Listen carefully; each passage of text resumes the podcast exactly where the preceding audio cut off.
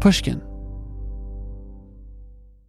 The most innovative companies are going further with T Mobile for Business. The PGA of America is helping lower scores and elevate fan experiences with AI coaching tools and 5G connected cameras. AAA is getting more drivers back on the road fast with location telematics. And the Las Vegas Grand Prix is powering race day operations with 5G connectivity, giving fans an experience at the speed they deserve. This is accelerating innovation with T-Mobile for Business. Take your business further at T-Mobile.com/slash-now. Did you know some travel credit cards offer 10 times points on your spending?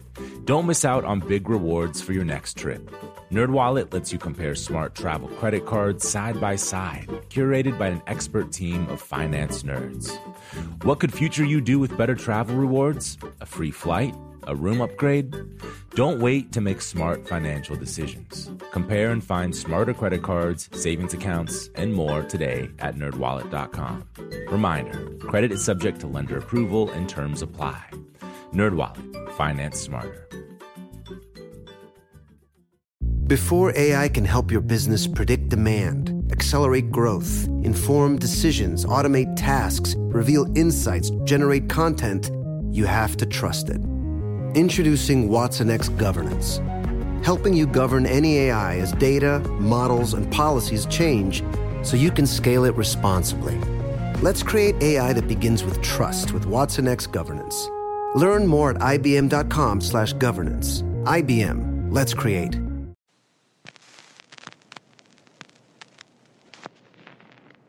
Fear is important you know? It's the thing that stops you from like putting your hand in a fire you know? Or it's that kind of niggling intuition that tells you like this is good or or you should be afraid of this. But i think if you let your fear drive it can really shut you down and kind of you know put you in a place where you're not going to have a lot of kind of internal accessibility. And i think a healthy amount of fear gives you an edge, you know, and it can make you pretty elastic and and not feel too constricted about like whatever intrusive thoughts are happening.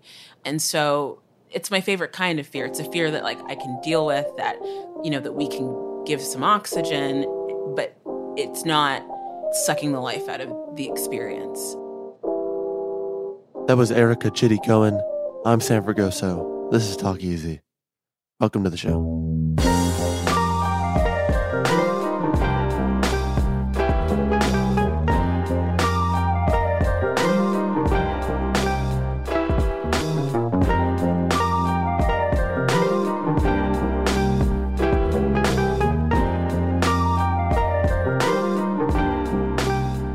Erica Chidi Cohen has had many lives. She's worked in PR, she was a chef in New York City, and now, most recently, a doula. In fact, her work as a doula has transitioned into various projects. Earlier this month, her debut book called Nurture A Modern Guide to Pregnancy, Birth, Early Motherhood, and Trusting Yourself and Your Body was published by Chronicle Books. She's also taken her doula insights and created Loom, an LA based hub designed to provide evidence based education about the reproductive cycle, pregnancy, and parenting. I've known Erica for a few months now. She's one of those people you meet and are immediately drawn to. There's an openness to her energy, a belief that she sees your good. I imagine that's probably in part what makes her such an in demand companion for women about to give birth. There's trust. There's so much to Erica's story and outlook on pregnancy and birth and motherhood that I really didn't know. I went to her house to record a podcast about her new book and her new business and seemingly this new chapter in her life. And of course, in turn, I received some kind of education. Perhaps this episode will do the same for you. Now, finally, here is Erica Chidi Cohen.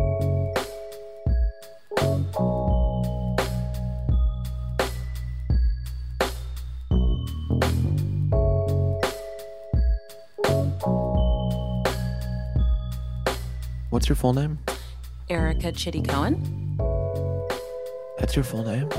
You used the full name. Yeah. Well, my full name is actually. I, I knew this is this is a podcast where we only do honesty. This is what happens when I'm in your living room. Yeah. My full name is much longer. So I'm first generation Nigerian American. I feel like I say that a lot lately. I don't know why, but You've been saying it a lot. yeah, people, I just, I, I feel because it prefaces so much of my behavior and like my way of thinking. So both my grandparents on my mother and my father's side decided to get involved with naming me, which is very typical in Nigerian culture and in Igbo culture. So my full name is Erica Chinere Ijoma Injaku Chidema Chidi Cohen. It's a lot That's a lot. it's a lot. If you look at my, if you look at my, when I lived in South Africa, they have like a, an ID book. It's it has like every single name. And when I moved back here, I was like, yep, just gonna really just do three names. Concise. Yeah. Well, also imagine putting all of that uh, like on your Instagram. Yeah, it'd be really great. Uh, white people would be really confused. Yeah, they'd be stressed. They'd be like, "Ah, I don't know if I can follow. No, Too many names. Too many names. Don't know what she's about. Don't know what she's about. Not not clear. if, she, unclear. if she can't be easily defined, I want no part. yeah, gotta go. Not not sure at all. You're born in Urbana, Illinois. Whoa, details.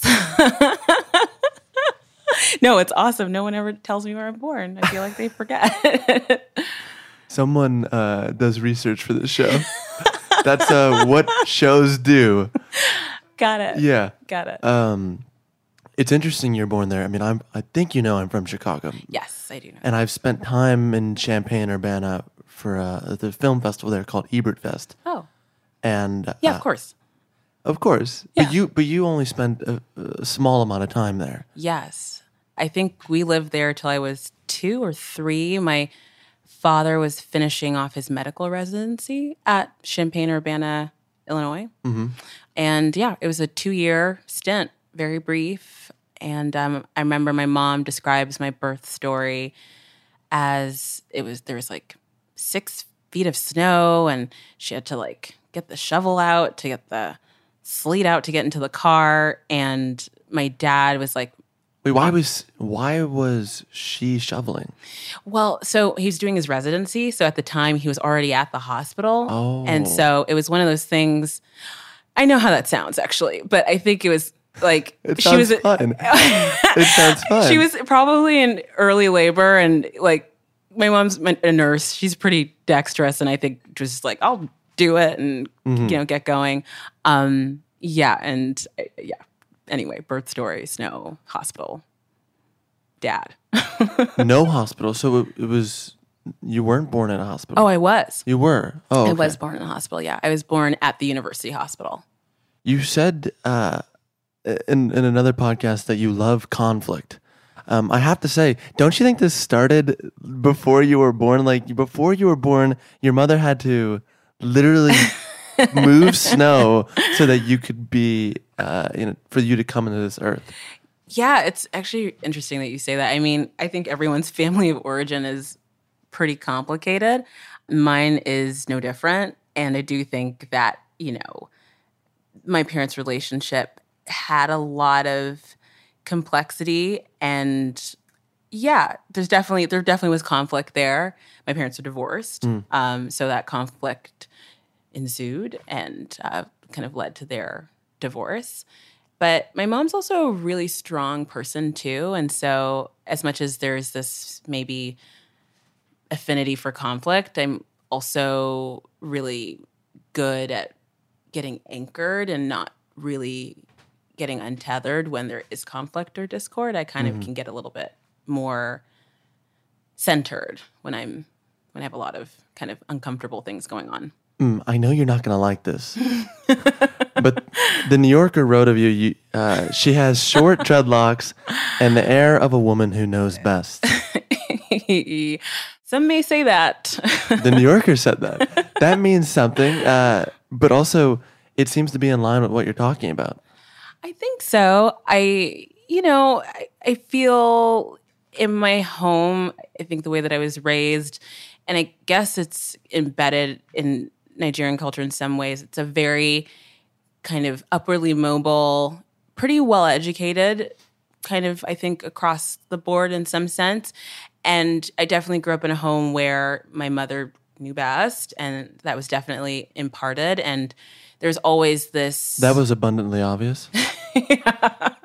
she took a shovel. She's like, I'm gonna, I'm gonna get to the hospital. Um, I don't know if that's her knowing best or her being like, look, this is I a situation. go." I gotta have a kid here. Like, I'm busy. gotta get out, gotta get to the hospital. But I think in the terms of the best, knowing best, I, you know, this is like maybe a little circuitous, but when we moved to South Africa, we moved there just after apartheid ended. And I think in South Africa, because apartheid was so systemic and there for such a long time, the Black South African identity was very much more subdued and, you know, much more constricted. There wasn't a lot of like, you know, I don't- want to say frivolity because that sounds really trite, but I think West African culture, or even maybe like and Caribbean culture, which in some ways is like diaspora of West African culture, we're much more kind of like upperly mobile and like you know we think we know what we're doing sometimes even when we don't and it's just kind of embedded in the culture. So i do feel that that comment about me is and weirdly kind of just a cultural comment. I think you meet any nigerian person they kind of have a weird thing of mm-hmm. feeling like they know what's best even if they don't. So yeah. I don't think they thought about it in a cultural context. yeah they probably don't They, I think it just sounded like a nice thing to say. yeah that's probably right i could like, just take "Oh, that That's a good compliment. but also, I like your long winded explanation. i'm so long-winded it's stressful sometimes but i the joys of editing. We don't even know. we don't even know.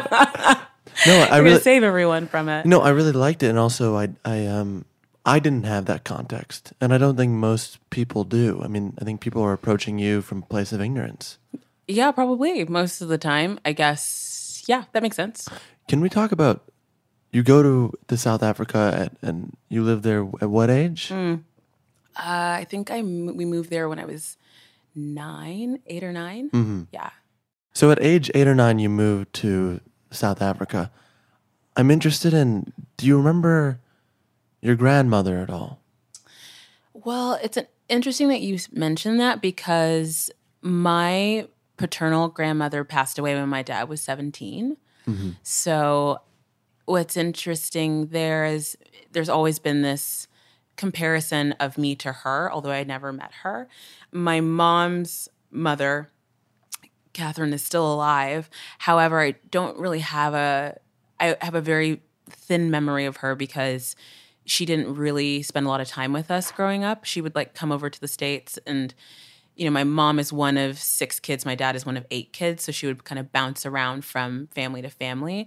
So, in terms of a memory, not that strong either way, but I do feel a very deep connection to my paternal grandmother just because she did a lot of this a lot of similar work to what I do now Right. and it's something I only found out like much later in life mm-hmm. and you know growing up my dad would kind of call me Nne, which in Igbo means like mother or grandmother and it was this kind of like subtle kind of invocation my whole life and then to find out I kind of ended up doing a lot of her stuff it just always makes me feel connected to her even though I never met her I, I found that interesting in, in research of thinking like, oh, this is like a job being passed down in a family in some way. Yeah, for sure. It does feel that way. And my whole family's pretty medical.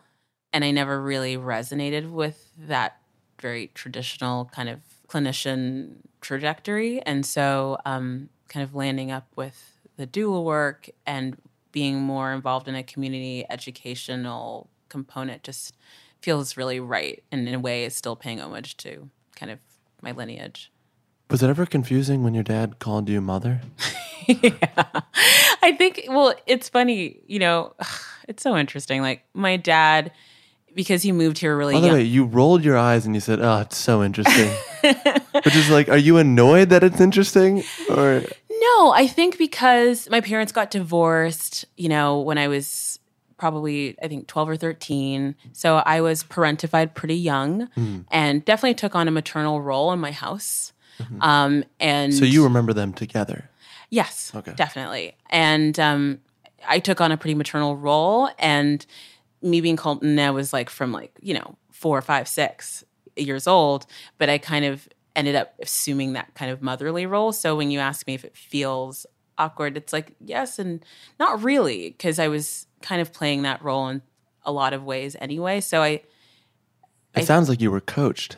yeah, I think so. Not even so much coaching. It's, I think any child that's in an environment where there is, you know, divorce or separation, you tend to kind of build a certain set of skills to mm. survive potentially, or you don't create, and, the, and, and those survival skills typically sh- are hopefully healthy or they're maladaptive and you know there's all these other things that happen as a result of you know that not so great skill set or behavior.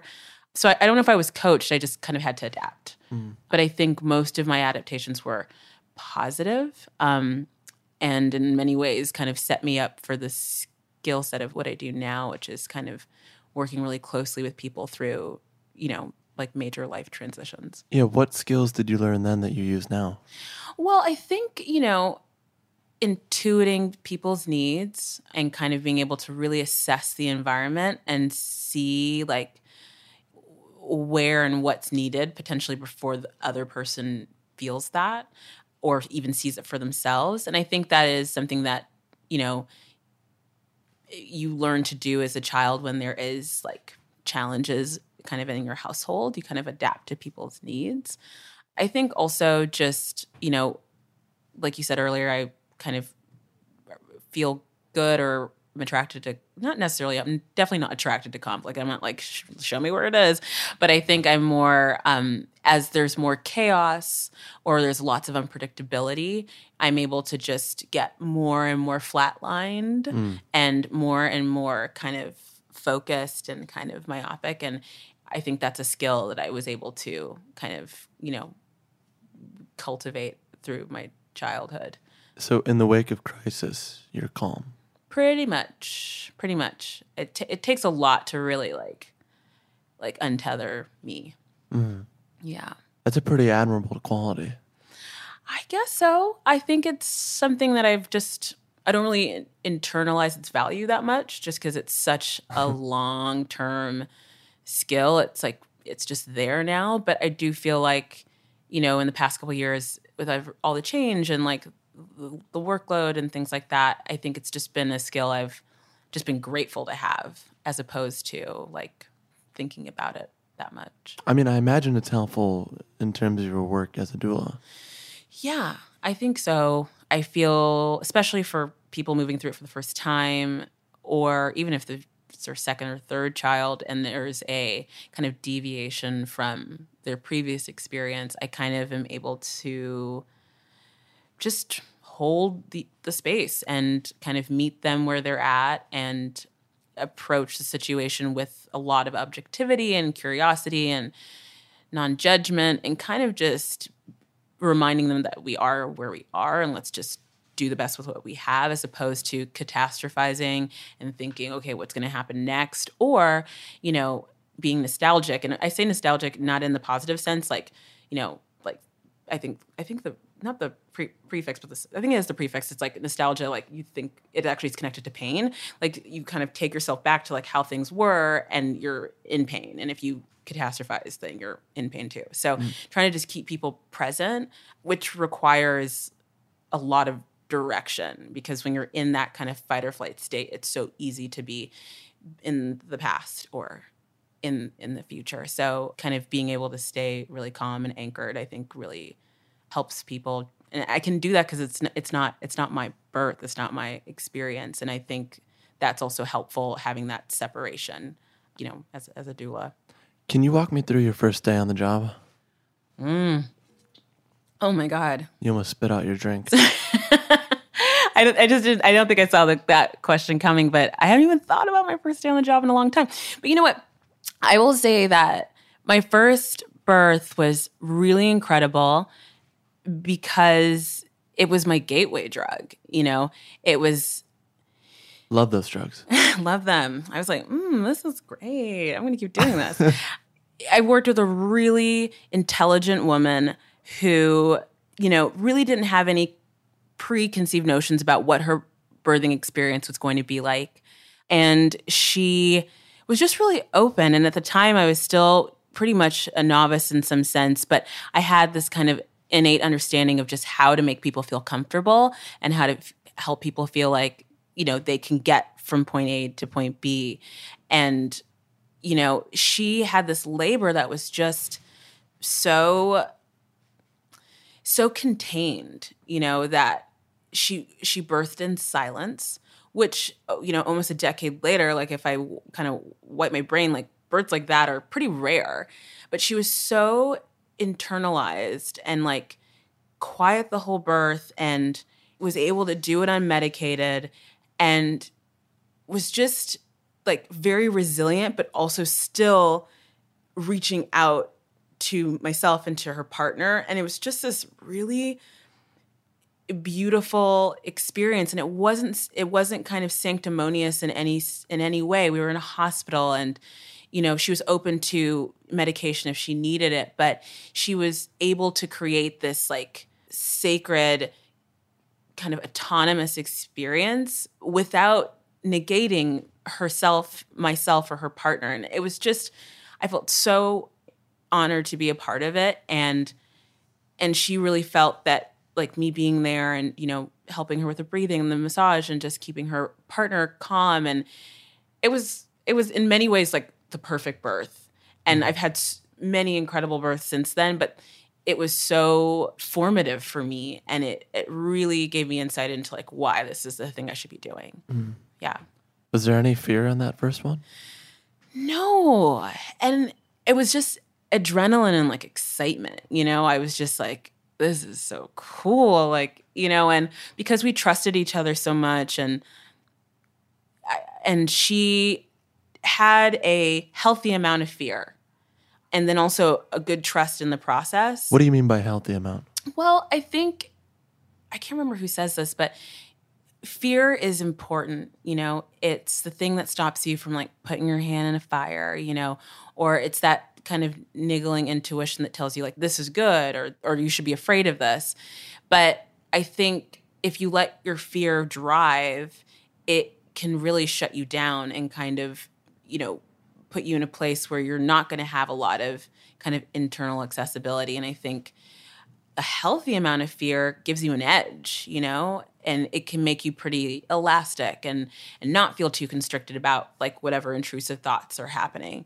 And so it's my favorite kind of fear. It's a fear that like I can deal with that, you know, that we can give some oxygen, but it's not sucking the life out of the experience. And so um yeah, it's like it's that kind of fear. It was kind of like the healthy kind. Do you find that you have more of the healthy kind the more you do this this work? I think so. Yeah, I would say that. I and I also just I kind of suspend reality every time I go to a birth because I just I just don't know. I don't. So literally walk me through this. Do you like turn your phone off and like do you like what do you wear? What do you I to people who don't know cuz most people don't. Sure. Give me a full walkthrough. Walkthrough. Okay. Um, I know maybe you haven't been asked to do this, but I, I'm very no, interested. This is fun. I, I it's like I don't even really think about my process that much, but I, I definitely have one. So, all right, if I'm on call, Do you wear white? No, but I wear, but I'm always monochrome. I'm either in a full gray. you know me, Sam. I'm either in a full gray outfit or a full like dark green outfit. Yeah. Or black. It's best to be looking good while doing this job. Well, it's I definitely don't look like good. I'm not like look at this outfit. I feel great. Mm-hmm. It's very subdued because I never want to go into a birthing environment and feel dressed up. Absolutely not. Like I want to feel like I'm a, not even there. Like I'm there, but please don't notice me. Like let me just do the work. Invisible. Invisible. Yeah. So it's like usually like a, a little like it's a pant suit situation type thing, gypsy pant thing. Is that what they call it? Anyway, so I have the outfit on. I usually- Makeup? no makeup ever. No way. Absolutely not. I'm not even really a makeup person anyway, but definitely not for that. I usually will have like my lip balm. I'll have some essential oils or certain kinds that I like to use in like a very non woo woo way. Just, you know, certain essential oils help with Just non woo not just like write that down. non woo woo. We'll go back to that. Um, there's certain essential oils that help to improve contractility, help with relaxation, etc. I have those in my bag. I'll usually pack a phone charger. My phone is never off. That's the thing about doula work, you know, especially when I was like kind of in my prime of it. You have like maybe an I usually have about two clients a month at the most, maybe three. And so you're kind of always on call. So you're checking in, you're trying to make sure that nobody else needs you at the time. And pretty much people will call me right when things are starting to take off. So I usually like to build a very intimate relationship with my clients. So I want to know everything from like when do you start feeling more contractions or you know as a result of like prostaglandins, which basically help the cervix to soften and ripen, but they also provide more vascularity to your lower abdominal area. You just start to have more pickup in bowel movements. Like, I want to know that because those are all little things that tell me like this thing is starting to happen. I'd like to know that, but I have no idea what that meant. Okay, so prostaglandins are a hormone that everyone has, male or female, and it basically in pregnancy or you know to get labor started it helps to soften and to ripen the cervix, which is the opening of the uterus. Mm. And when there's more prostaglandins in the body, you typically, in terms of like labor, will just have a pickup in bowel movements because it just makes there be more blood flow down in your intestinal and abdominal area. Mm. So people let me know when that kind of thing is happening. And then when contractions start, I will usually go to their home and be with them and you know labor as their contractions are getting closer and closer together we do certain kinds of breathing. There's a lot of massage. There's a lot of getting them to stay mobile because you know if your goal is to have an unmedicated birth, and that's not everybody's goal, you really want to engage gravity and kind of stay walking, or like in a more clinical term, like ambulate, so that you are getting the baby to drop down, engaging gravity, because contractions don't work well unless the baby's like right on top of the cervix. Mm. So I'm just kind of getting them in that flow because it's really hard, I think, for partners when they see you know, and I'm presuming, let's just say for heteronormative sake, like a husband sees his wife or girlfriend in pain and labor, it kind of sends most partners into little bit of a trauma response. Not like I can't do anything, but they feel a little inept as to how to touch the body, how to keep their partner motivated when mm. they themselves are just like, this is really hard. So as a doula, I'm like coming in and being like, okay, let's get up again. Let's try this. Let's so you're describing a helpless man who's there. Or helpless wife who's sure. there. Yeah partner whoever the person who's not having the yes, kid yes the person that's not pregnant the person that's not in mm-hmm. labor.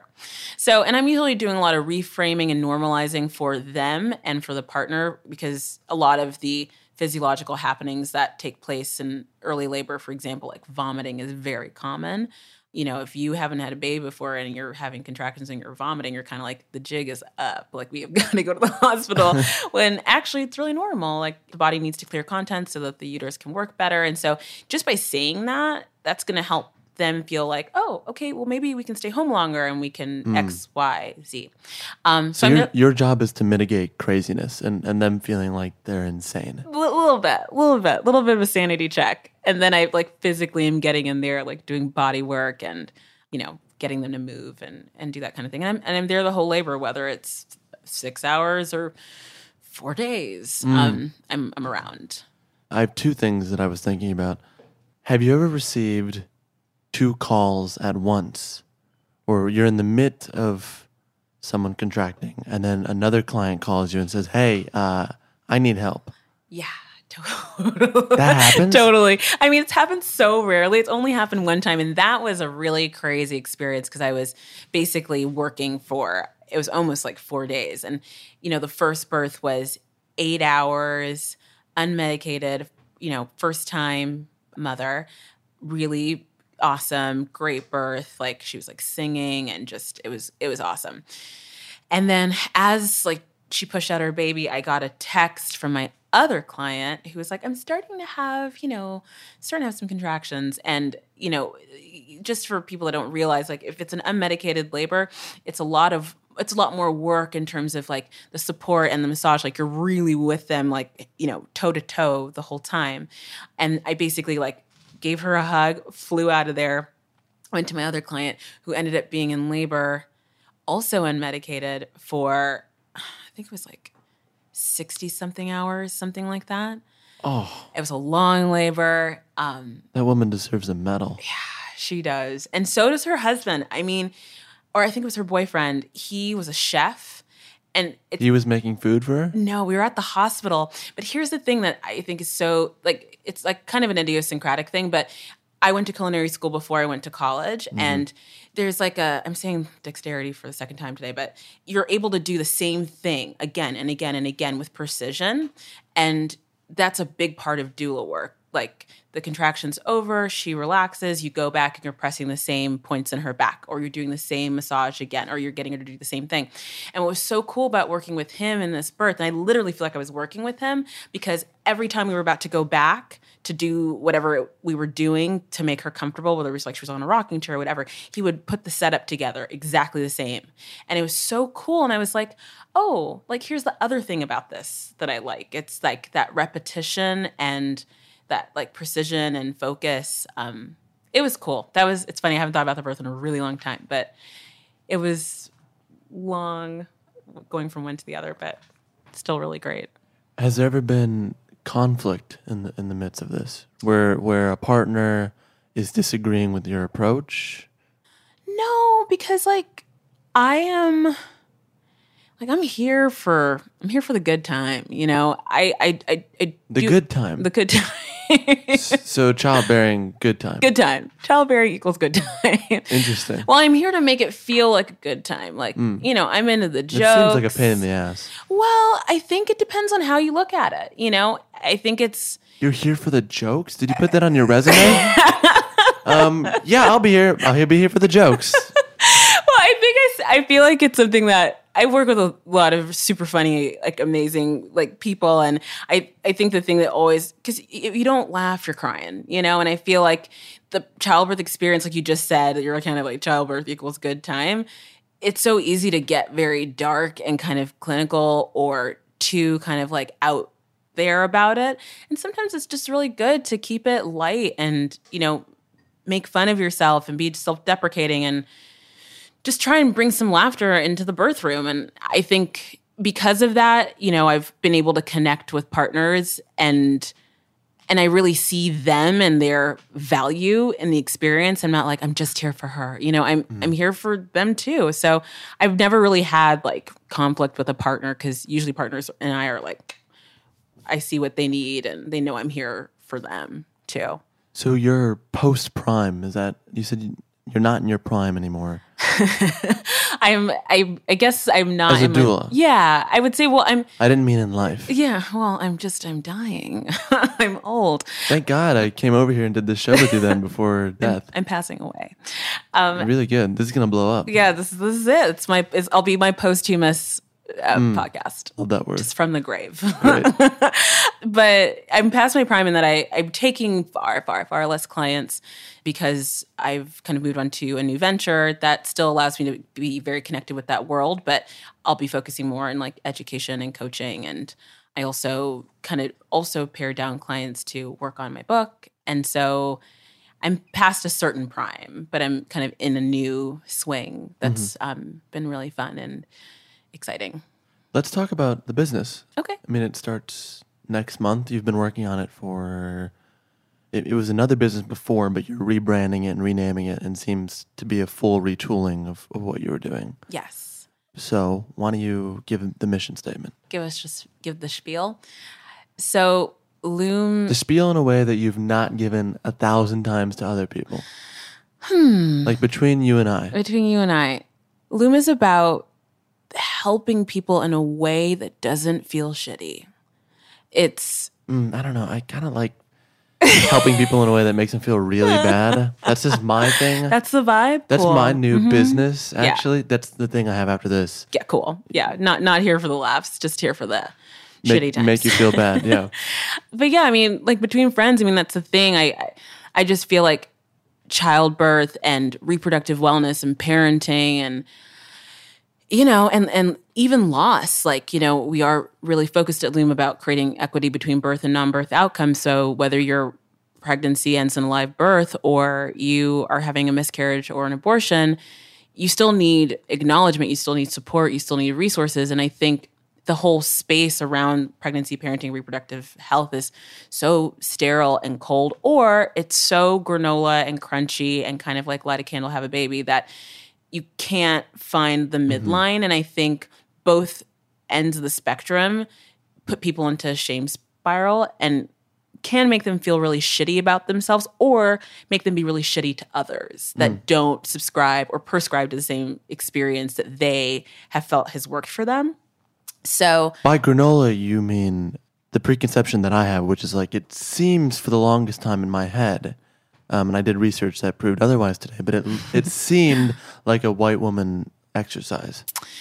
It's interesting. I think you could say that it is appropriative because I think a lot of the practices that are considered granola do not stem from, you know, Anglo culture. It's usually some mixture of African or Mexican or Indian cultures and then kind of reappropriated or retooled into something that's more palatable or divorced from its like kind of original in- intent in some sense. Mm. So I do think the granola piece kind of lends itself to that maybe but you can still be a person of color and be indulging in these kind of granola concepts that i'm kind of talking about but i, I think what i was trying to say is you know i think a lot of the kind of reproductive wellness and just generally wellness space kind of has really co-opted a lot of spiritual bypass or has co-sign that that's an acceptable way to move through an experience basically not really getting in tune with your actual feelings hmm. your intellect around the experience and kind of you know replacing that with th- you know things that you think are going to help you avoid what you can't really avoid which is things like pain or things like the outcome that's going to find you no matter what you do. Mm. And so i think with Loom, we're just trying to say there are amazing holistic, whether it's Eastern or indigenous practices that are so helpful and and we let's bring those in, let's weave those in, but then also let's not vilify the medical establishment and you know providers with really kind of layered and nuanced skill sets. Why don't we just have the two talking to each other so that people feel not shitty about themselves no matter what they choose. In the New Yorker piece, it's described as uh, almost like an AA meeting. What happens here stays here. No one takes pictures. This is not Instagram. That's my co-founder Quinn. I love her so much. She and I, yeah, we have a kind of a a rigorous, or at least there was a lot of rigor behind our intent with Loom that it isn't going to be this grammable, like perfect, um, kind of vignette into that time in people's lives. Like we want to make space for the yucky, fucked up, weird, intense stuff because it's just it's right there. You know, it's right there. And if we can give that more space and more oxygen, it's like going back to the concept of like a healthy amount of fear. It's like if we just make space for the things that are uncomfortable, we make more space for comfort because as soon as you hear someone else is going through a similarly uncomfortable situation, you feel less alone, you feel less isolated. And I think it's happening now. I do feel like vulnerability is the new currency. I think people are talking about how uncomfortable they are. It's like it is starting to we're kind of riding that wave, especially in the c- political climate we're in. But I think what she's trying to bring across there is that people should feel safe to dump mm. without judgment. And we're not asking anybody to come to Loom and be perfect and like Yeah. have a great outfit on and like just just be yourself. And like we're okay with that. I think the Instagram part speaks to people's attempts at like performative vulnerability, where it's like, I am being vulnerable. And by the way, please know that I'm being vulnerable. And um, it sounds like you have no interest in that in the business. No. And and I also have no interest in it in my real life. Yeah. So well, I, that I know. I, I know that already. What's what was jarring to me is I I uh, you mean I read the Jezebel thing today. sure.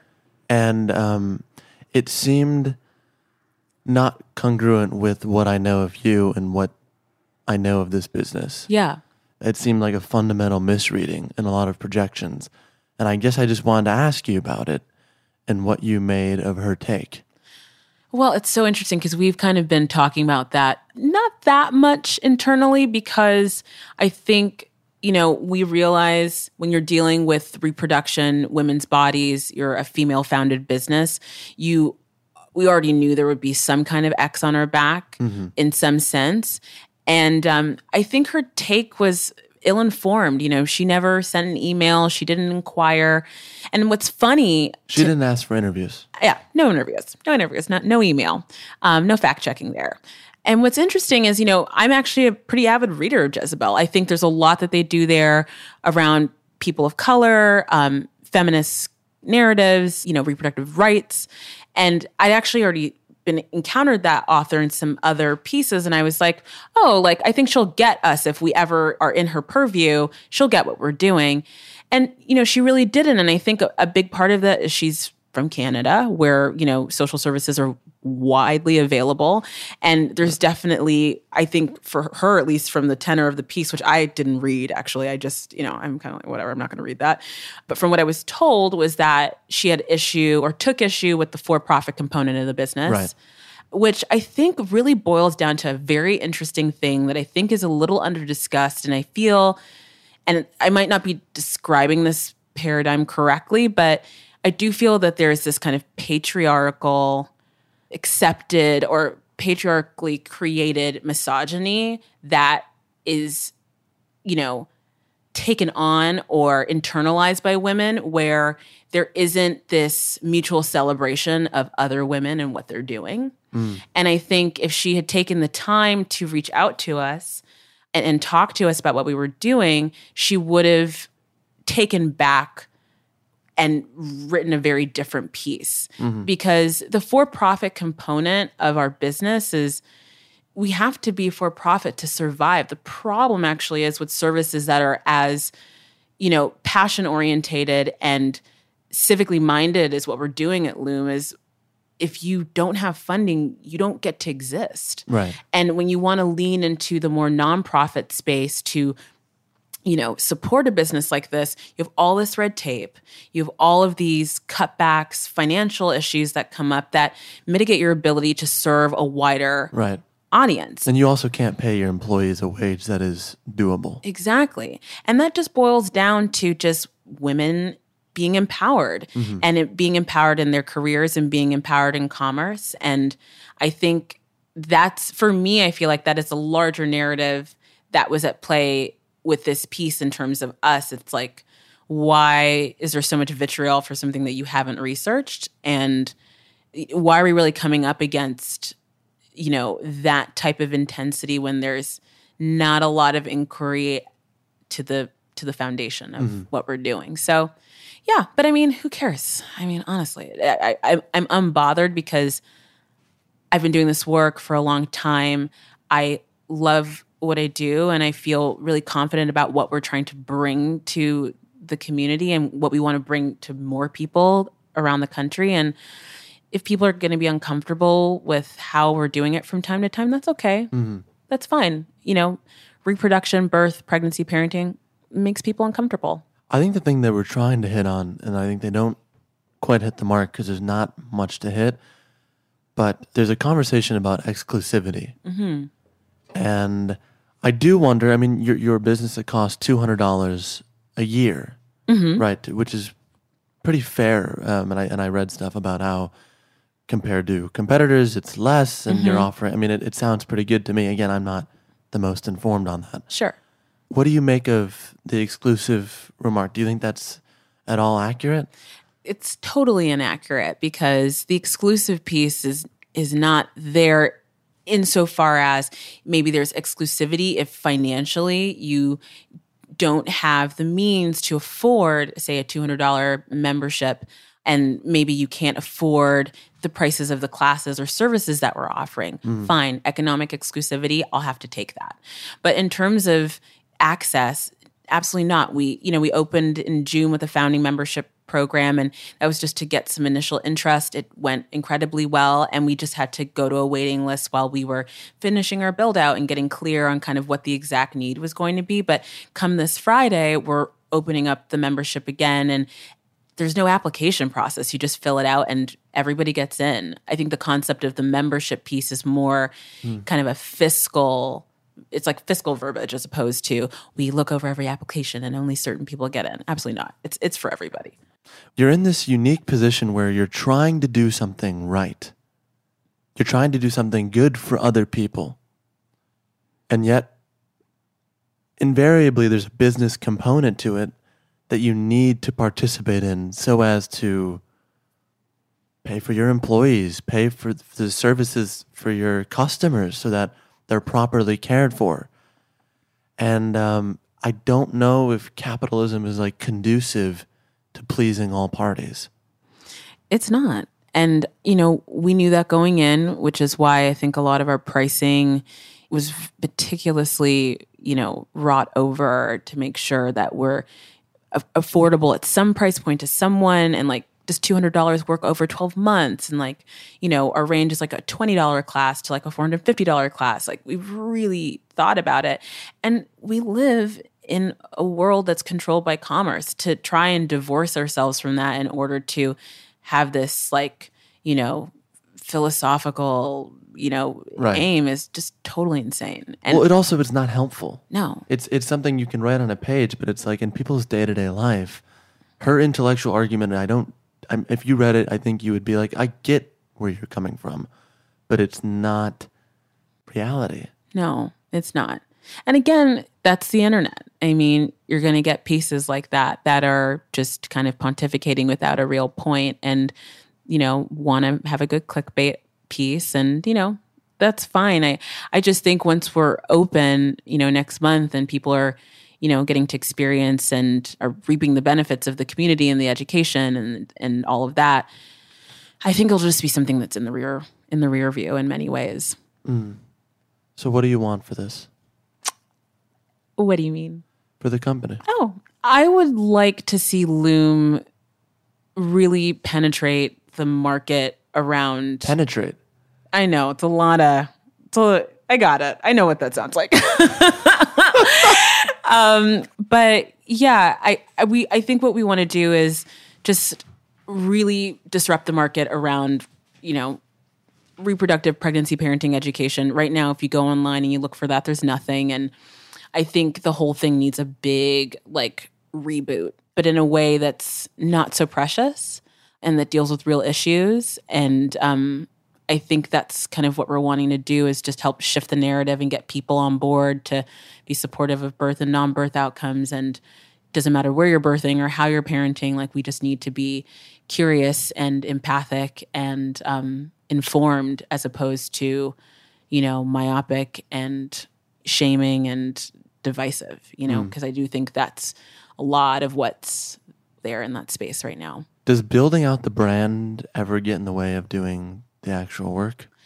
Uh, it does a little bit, especially now being in build up mode and all of that. But I still have a few clients, and that keeps me in touch with the work. And um, I work really closely with a lot of the doulas that we have on our team, and just interacting with them and seeing them interact on the channel that we have.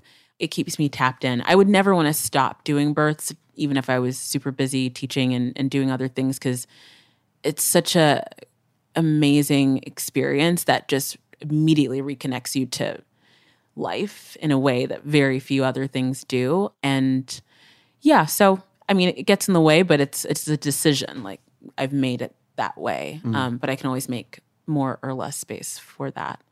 You know, something I was thinking about on the ride over and throughout this conversation is that there is something inside of you, and I don't know what, and I guess I'm asking what you think it is, that wants to facilitate creation. I mean, you were a chef before this, and you did, I think, PR before. for a minute Yeah, for a minute. And Hot then you- minute? Hot minute, and then maybe not that hot. lukewarm tepid A tepid minute. cool Cool. Any other synonyms? uh, no Having fun. yeah so- Good. Nice to see you. cool Right. But there's a real part of you that has this desire, I think, to be part of creation in a way that is like really beautiful. And I don't think a lot of us have that same desire. That's so interesting. I've never heard anybody kind of describe it that way. I guess so. I I, I just want to be in it, you know? I want to be a part of something that's growing and I like watching change and and just you know, being around that and I think it feels good to be creating what we're creating right now and in, in just the time that we're in. I think people need each other and people need truly safe spaces and um yeah, it feels it's interesting. Yeah, I guess I do like to make things. Shocked by my comment. Yeah, I mean, I think there's just a lot of introspection that's I don't know, forced introspection that's happening through this conversation and not forced in a negative way. It's just I don't I'm never that insightful about myself. It's just interesting to have be described that way. So, but I it resonates. Why do you think you're not insightful about yourself? Well, I am intuitive and I like I can ex- I can express how I feel and like what something is stemming from, but I think to kind of go beyond say the feelings and kind of into the intellect of it and see myself the way that you just described is something I'm just not capable of. I don't know how many people are capable of mm. labeling themselves in that way, whether it's negative or positive, you know? Mm. I don't know how many people, I guess. I thought it was fairly obvious. Yeah. I'm gonna I'm gonna I'm gonna think on that. I'm Okay. gonna think on that, yeah. Do you want to be a mom? Yeah, definitely. For sure. Probably not in a massive rush because I've I, I get so much baby access and so much kind of pregnancy energy. It's like I figured you'd be sick of children by now. I'm not though. I love them. And I You love other people's children. yeah, and I love other people when they're pregnant. I I mean I, I just I'm There's into something going on. There. I don't, I don't really know. I'm into it. It's I don't know. it's just it's such a it's a finite period of time finite and explosive in many ways it's just like kind of crazy change and i don't know babies are great babies are great when you aren't scared of them you know? It's like i've had so much access that i just can really tap into just how sweet it can be like how wonderful it can be. And i also really know how horrible it can be too. I, I know what that first year after having a baby can be like for your relationship and your career and all these different things. So i think because i've just seen i've seen the long and the short i feel excited about the experience just because it's like it's like kind of a crapshoot. You don't know. Mm-hmm. And i, I kind of like that unpredictability ab- about it. It's like a big opportunity for just to grow as a person. Mm.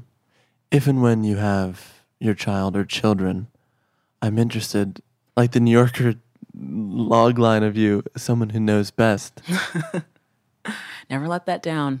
No, it's a good thing to have. I guess like I, w- I want to be able to listen back to this in five, ten years. So I'm interested. What are you going to tell your kid about how to exist in the world? Oh, wow.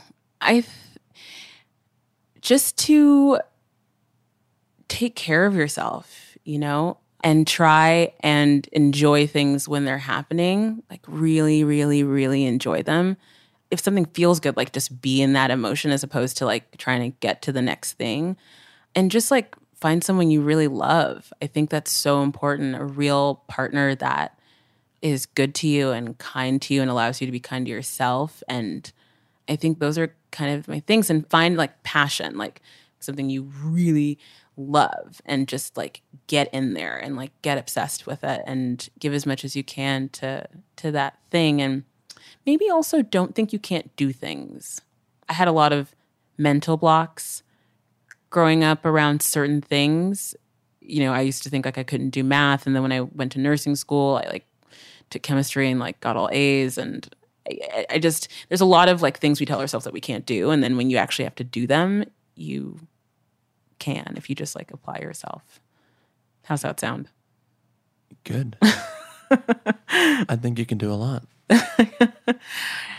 Yeah, it's yeah. That's a that was a doozy of a question. Hadn't thought about that. Really, really going deep, Sam. Uh huh. Mm-hmm. Yeah, Um, deep dive. Erica, yes. thank you so much for coming on. Thank you for having me. This is great. Of course. So long. So long.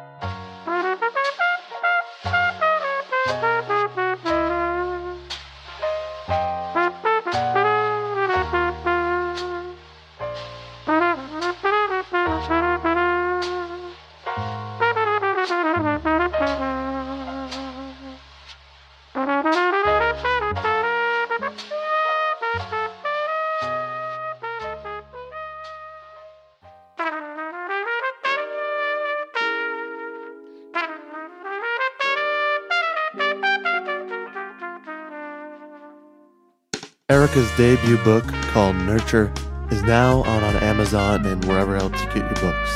If you'd like to learn more about her new upcoming business called Loom, you should do so at www.thisisloom.com. We'll include more info about that and more in our show notes at www.talkeasypod.com. As always, our show is executive produced by David Chen, graphics by Ian Jones, illustrations by Krishna Shenoy, social media by Max Ship. Our assistant producer is Valerie Ettenhofer, and the show is produced by Dylan Peck. I'm Sam Fragoso. Thank you for listening to Talk Easy. I'll see you next week.